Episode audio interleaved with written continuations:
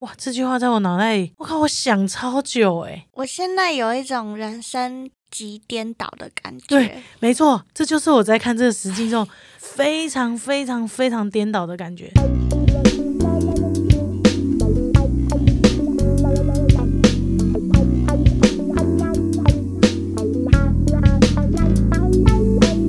我最近有一个非常好笑的习惯，我讲出来好耻哦。我每天晚上睡觉的时候，我就会关灯，然后我就打开 YouTube 上面的塔罗牌大众占卜，然后我就会选一个其中一个牌卡，然后翻开之后，我就边听，然后就听到睡着，然后就把它关掉。这样你对塔罗牌是有兴趣的哦？有哎、好神奇哦！因为我觉得智商心理是一个 很科学论证，然后塔罗是一个富有情感的，不确定是哪里的大数据整合，所以对我来说，塔罗加智商就是一个有点像个人兴趣的延展，在我逻辑上很打架的。塔罗牌它算是神秘学跟集体潜意识 OK，的东西吧。然后我可能就只是需要老师的一些鼓励跟支持而已你最近有遇到困难是不是？就好的也听，不好的也听、但是通常老师不会讲太多不好的事情，所以我就只是单纯当做正向支持这样。我我其实没有算过塔罗，然后但是我在澳洲的时候遇到一次塔罗，那次是因为在刚好在澳洲，然后就跟朋友一起出游这样子，然后跟着朋友一起出游的时候，他们就说哦，朋友的朋友有一个是日本人，然后他是塔罗老师，那他因为他讲英文啊，我们都是用英文对话的，然后他就说，哎，那我们出去。两天一夜呢，他可以到房间里面帮我们玩算塔罗牌，然后呢带我们玩这样子，就是他不是很正式的那种方式，但是他是有钻研的日本的塔罗老师。然后呢，那时候我就想说，好，那我确实是要从澳澳洲回来，然后他就问我说，那你们有什么问题想问？然后我就想说，好，那我问一下工作好了。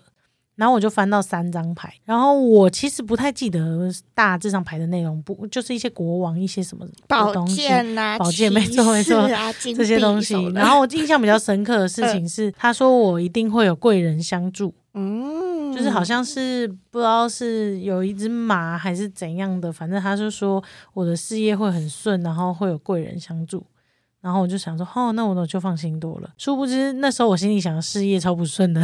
现在新的这个 才比较顺。希望老师指的是我说新的这个 呃，他是说你未来的这一职涯。OK，他有可能会依照你当下的状态，然后有不一样的改变。因为你说我提供给他的 vibe 很像我很有想法，然后想做这件事情，所以抽到的会讲出来的话就不太一样。没错，嗯，因为塔罗牌其实不是你做决定的主人，就 是说你不，我说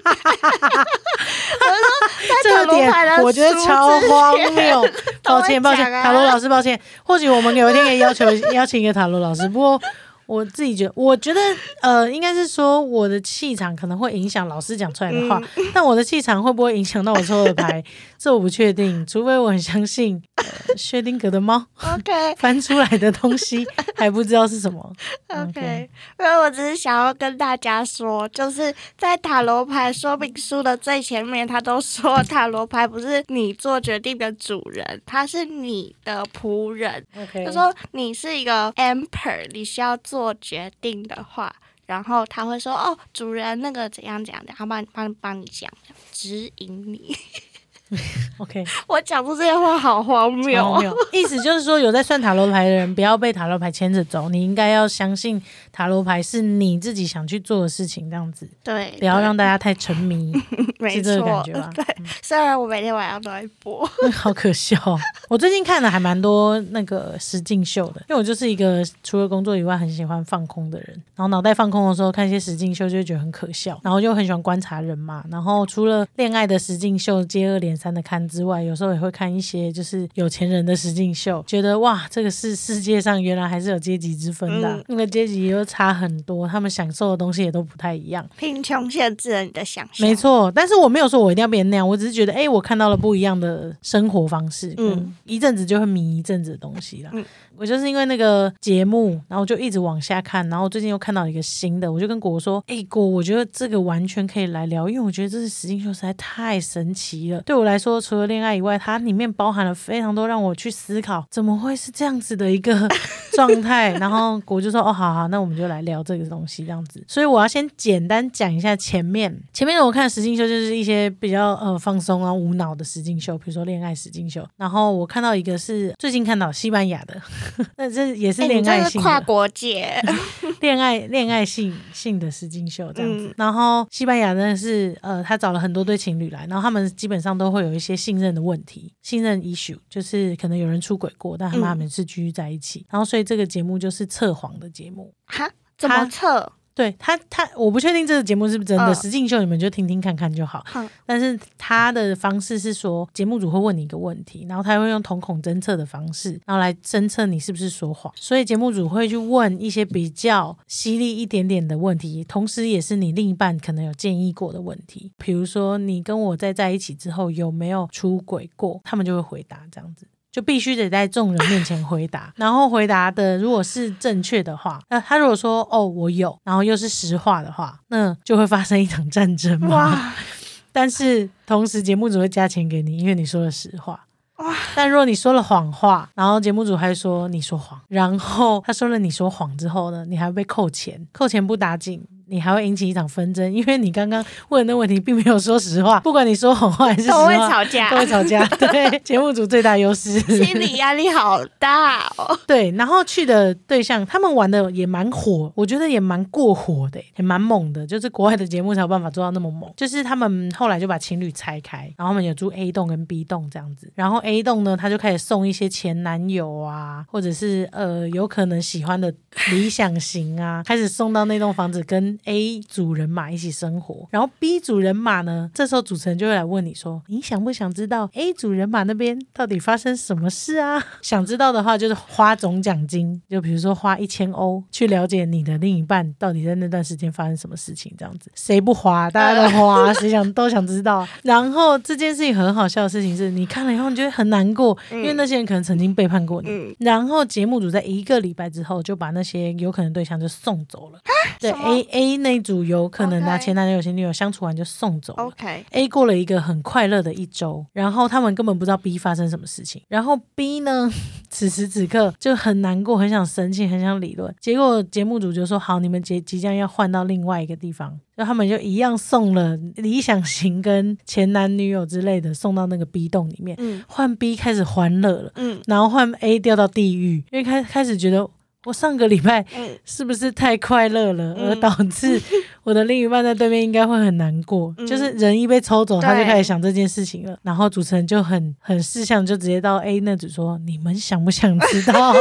上个礼拜你在这边尽兴玩的时候，B 那边的反应是怎么样？”哦，嗯嗯，然后呢？然后他们就看，然后他们就这样看着这天，然后就开始无限的内疚。但此时此刻，B 栋玩开了，哇，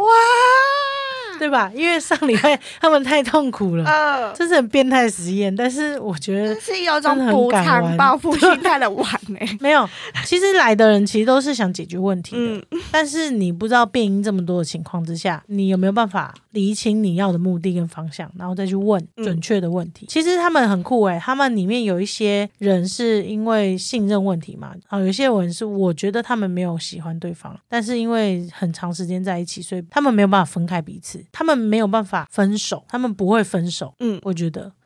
然后有些人的状况是他们是同性伴侣，所以他们会有一些家庭的问题。然后有些人认为是对方的问题，但有些人觉得那是家人的问题。反正就是会看到各种各种在感情上面的不信任感、跟不确定性，跟所有你可能会面对到的 issue。光是用听的，我觉得心理压力超大的。超大的，这个算是其中一个。还有我有看另外一个叫做《速配情人》，他基本上是把之前所有的美国的实境恋爱实境秀节目的人没有配对成功的，再回来，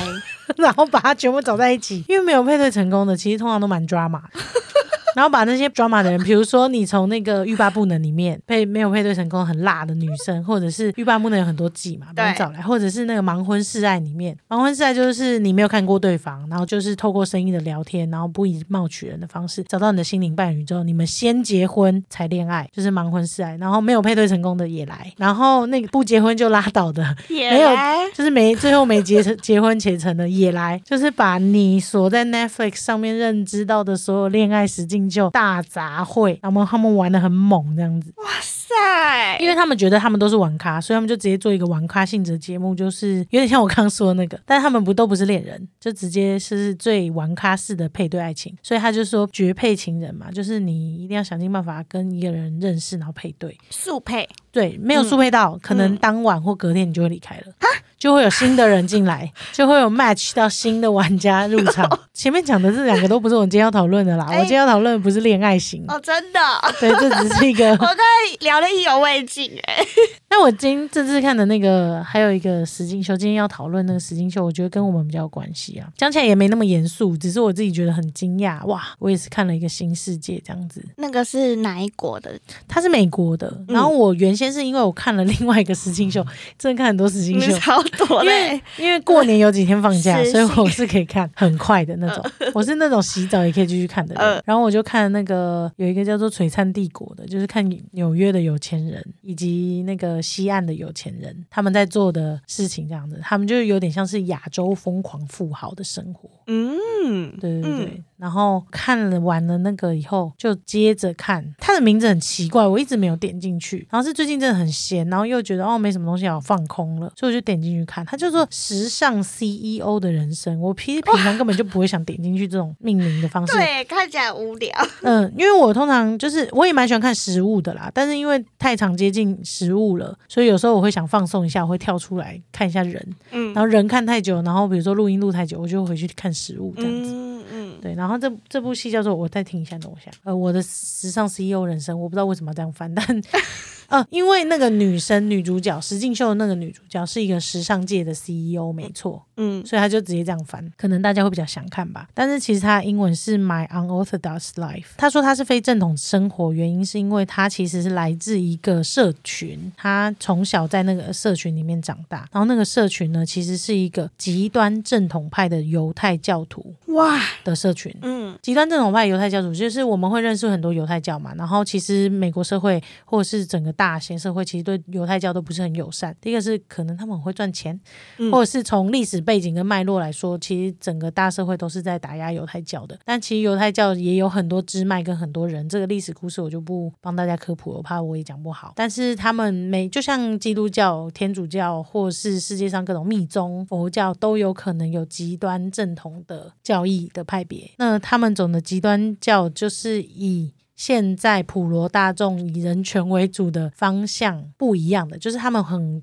遵循传统教义。了解。就是非常非常非常非常传统的教义，然后那些教义其实是他们的经文上面写的，然跟后随着经文的指令，但是嗯对我来说，我的观点都是他们翻译的，对。被解读过的，对，但是他们很遵守那个被解读过的东西，被嗯他们解读过的东西。就像现在还有很比较多开放的，其实我们也是遵守着我们解读的东西。对只是他们的极端正统派会跟现在的人权跟女性权益受到很大很大很大的大相径庭的冲突。所以这个故事的开始呢，这实境秀开始呢，其实要介绍就是你会看到一个很成功的 CEO，他其实是在美国的精英集团，然后是一个非常非常非常非常非常有名的一个 model 公司这样子。然后他的 model 公经纪公司跟时装公司，他是担任 CEO。就代表他的事业上是非常成功的。没错，他事业上非常成功的。嗯但是呢，但是我觉得很惊讶的部分是，他其实是从四十几岁的时候逃离那个社群。哇，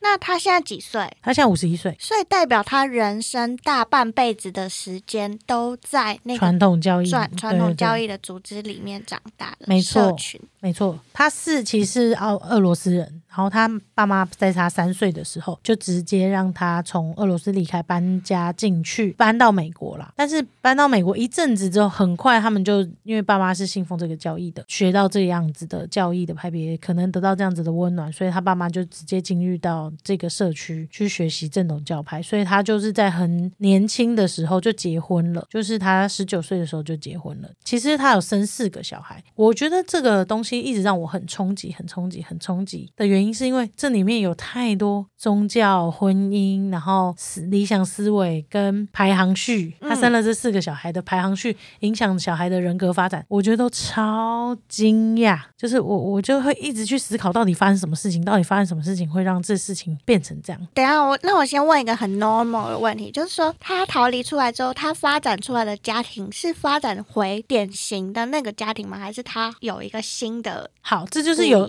这是有趣的地方了。嗯大家，我们今天就是分享我看到这个实景秀。那如果你们现在很想看的话，我觉得你们可以不用先听我讲，你们就先去看。听完，我相信你们看完回来一定会想再听我们今天到底聊了什么。但如果你不介意的话，你就是先听我们聊，你再回去看，我觉得也蛮有趣的。但是我今天先讲，我先打个预防针哦。我今天讲的就是我看到的分享，不代表我真的是这么想。我最后可能会讲我真的是怎么想的，只是我观察到这实景秀，实景秀大家就是真的看看就好。嗯，它就是一个人人生，然后一定有经过包装，一定有经过，就跟纪录片一样，它一定有观点。纪录片不是没有观点，纪录片一定有观点，你只是用什么角度去切入而已，然后你要去判断这件事情的真相。好，预防针打完，我要开始比较不认真的去讲这件事情。总之，他就是从一个那个地方出来。好，我要回答你刚刚的问题，他离开的时间是我记得没错的话，是他四十几岁的时候。他四十几岁的时候，其实他大女儿也出生了。他大女儿其实是在他人生之中，就是完全信奉这个交易，也相信这个交易的时候出生的。然然后到他大女儿结婚完的那一年，他离开那个社群。其实基本上进到正统教义派的，你会知道女生是很难离开那个环境的，因为他们从小是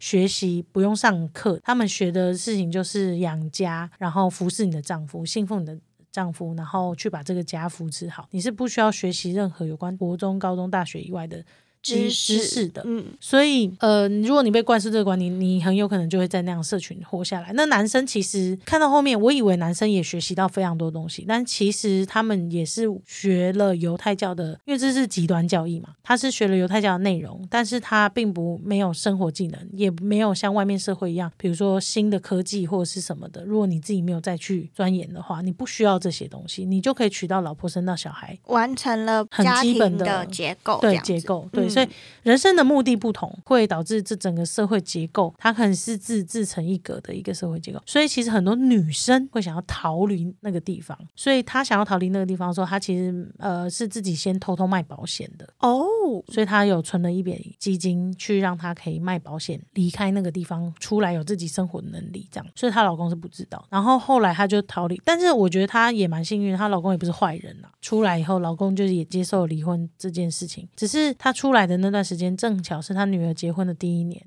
所以他女儿其实很冲击，就是你过去十九年来教我的东西，你也相信了这东西，你也说你爱我们，可是你最后抛下我们了。但是其实他并没有，在我的观点，他并没有抛下他们，他只是在那当下，他没办法他没有办法活下去。嗯，他必须得先保住他自己，对，因为你看他后来作文你就知道，他慢慢把他每个小孩接出来了。最早接出来应该是二儿子，所以老大是女儿，老二是儿子，然后老三是女儿，然后老四是儿子，所以是女男女男这样子。然后他出来的时候，他后来有把他大儿子接出来，不过大儿子已经受过一段时间的这个犹太教的基础教义，所以他出来的时候，妈妈是让他去想。其实我觉得他给的观念也还算 OK 啦，就是说他让你去想这件事情，他不是说犹太教都不好，嗯他也有很多东西是可以去遵循的，嗯比如说他们有一天是安息日，那安息日的意思其实就是说是说他们要持斋吗？对，有点像是那一天他们完全不能使用电力，或者是使用电子产品，或是使用真的跟任何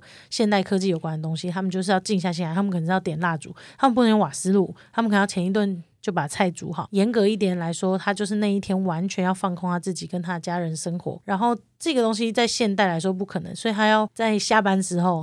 赶时间搭上电梯，然后回到他家中，然后去过完整个二十四小时，把一天份的饭都煮好，然后把灯关了，然后剩下点蜡烛，类似像这样子。所以他大儿子在前面还是会遵守这些东西，他还在摸索阶段，到底哪一件事情是他想要信仰的。所以这个整个实境秀，我觉得虽然是用时尚 CEO 的人生去包装，可是我觉得他就是一直在问你信仰的问题。所以我在二儿子身上，我就哦可以感觉得到，他有受到他原本交易的想法。其实，在他们交易里面，男生也算蛮既得利益的吧，就是他的整个社会权力结构也都在他们身上。他最常讲一句话，妈妈最常讲一句话，其实就是我给妈妈一个名字好了，她叫 Julia Hart，叫 Julia 好了。Julia 呢，她其实跟他们说，她觉得最荒谬在那个社群里面一件事情，就是你的老公可以打你，但你不能离婚。哈，在那个交易里面是这样，你的老公对你再怎么坏，你都不能离婚，但是你的老公可以因为你煮烧焦了一顿饭跟你离婚。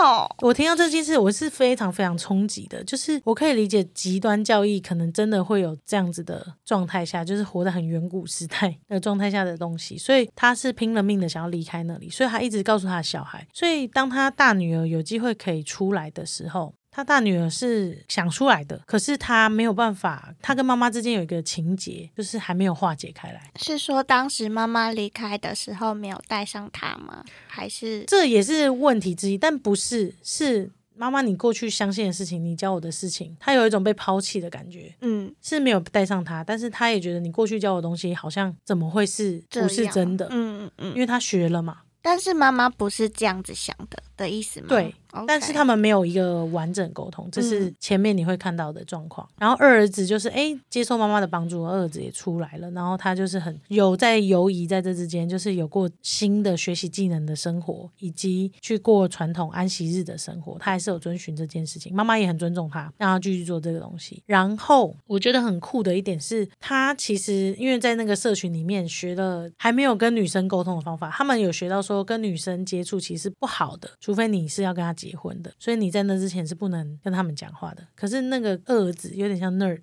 嗯一点点，一点点，嗯就是还没有跟女生接触，然后就是钻研在自己的教义里面，然后还还没有社会化。对对对对对社会化的感觉这样嗯。子，所以他最后他就是慢慢有在学习这件事，还有去约会过几次，我觉得还蛮可爱的。OK 对，然后老三，这就是我看到后面，我觉得哇，这个排行序，嗯这个排行序，老三呢，她的个性呢就是很跳跃，然后是一个女生，她非常非常思考，非常跳跃，她就是直接在妈妈最反传统的时候被吸收跟教育的，所以他呢基本上是一个呃学工程，他会写程式嘛，然后他会自己架网站，对，很厉害，哎，他跟前面的姐姐跟哥哥是可能差个三四岁而已。不一样的发展诶。完全不一样完全，不一样因为这我觉得这是生命的机运，嗯然后排行序跟妈妈的历生命历程遇到的事情，跟他能给你的资源跟想法，嗯，家庭给你的感觉完全不一样，所以他就是变成是会写程式，然后很聪明，然后很活泼，但是他性格上就是非常外向，什么都想尝试，跟他大姐完全不一样。大姐就是十九岁就乖乖结婚了嘛，他大姐就会觉得哇，你怎么玩的那么开？重点是他一出来说，他觉得他是双性恋，因为嗯她在那个社群是不可能被接受的，所以他先说他是双性恋，就是女生他觉得他也可以接受，可是其实他也有跟男生交往，也有跟女生交往，这在实境秀里面都有出现。嗯我觉得蛮猛的，就是他把他自己真的啪这样子放出来，因为他是完全脱离那个社群的。然后最后他发现他是喜欢女生的，他转为同性恋，类似像这样，就是大胆的说他的需求。他是可以在妈妈在邀请公司的人来家里开 party 的时候，直接就跟他女友拉大拉鸡的。好猛哦！超猛，超猛。然后他的 dating 跟他的哥哥完全不一样。等下妈妈能够接受他是他妈妈可以啊，妈妈很 open minded，、就是妈妈就全部都觉得哦，这我支持他，他想这样发展就这样发展。然后甚至他后来女友还住进他们家他们，家里面。妈妈其实信奉的就是她想要保护这群孩子，这些家人是她的全部。但妈妈后来有再婚，再婚就是一个哦，第二季很大抓马的地方了。我对，等一下可以再讲。然后小儿子，小儿子呢，就是因为他还没有成年，然后还没有长大，大概就是国中吧。那妈妈当然跟爸爸讨论是说，他可以在一样的社群变动没有太大的情况之下，可以把呃犹太教的一些基本的东西学起来，然后有这样子基础的观念。可是不是根植在他的对心对心里面的，他们双方协议就是小儿子等到一定岁数的时候，他们再把他们带出来。哦，这超精彩，这个排行序精彩到，我觉得小儿子是让我在这个节目里面最冲击的一个角色。怎么说？你要不要猜猜看？大女儿是传统守旧，但是她又有点想要突破传统，然后嗯二儿子是保守，还是有信奉他们本来的宗教嘛？因为老三看到他们前面两个不同，然后他长出了一个自己的样子，所以第四个，他可能没有想要离开，但是他是男同志。哦，这个猜法也蛮特别的。如果是这样的话，我就觉得非常合理。嗯我完全不会觉得很惊讶，然后觉得哇排行序啊排行序。但是他小儿子呢，其实是很聪明，我觉得他小儿子基本上应该是四个里面最聪明的，或是有点叛逆了。他对人性的聪明还是存在的。我猜他应该是因为他看着妈妈离开、姐姐离开、哥哥离开，另一个姐姐很奔放，所以他有想他想守住的东西，所以他的性格完全是只想留在犹太教义里面的。你没听错，他在小时候的时候，比如说暑假的时候，还会出来跟妈妈一起玩，然后他们就会一起去呃度假啊，或者是什么的。妈妈还会问他说：“哦，你交的女朋友怎么样啊？”他也会分享啊。可是有一个暑假开始，他就直接跟他女朋友就突然简讯分手，然后因为他学到了教育是他不要跟女生接触。这个转变在实境秀他不是这么完整的被拍出来，可是你可以看得到这个转变，而且是从他们讨论的话题之中去讲。然后他的小儿子开始觉得这个样的教义是他所学习的东西，而且他还想要尽力去完成这样子的方式。他也慢慢的在国高中转移的阶段，确认这是他的志向，他想要成为犹太教老师。哇，你你知道这个东西从他嘴巴里讲起来对他妈有多冲击吗？这太冲击了！超冲击！我花了这么大的力气逃离了这个地方，可是最后我的小孩选择留在曾经可能是伤害我的地方。对，没错。可是这让我一直在思考一个问题，耶，我如果是妈妈，我会怎么做？因为这中间还涉及到一件事情，就是我是妈妈，然后我希望他去念的是犹太教里面比较没有那么极端，上课还是有正常学不一样的类型的东西，但是不是那么多，也会花时间学犹太教义的东西。可是我儿子一直要求我送他去极端学习，因为他觉得他太慢学就太慢了，他会留在这社群上是没有竞争力。他觉得他就是想留在这里。那为什么姐姐可以去追求他想追求的东西？那是因为你认同的，你就让他去了；而你不认同的东西，你就不让我做我自己呢？哇，这句话在我脑袋里，我靠，我想超久诶、我现在有一种人生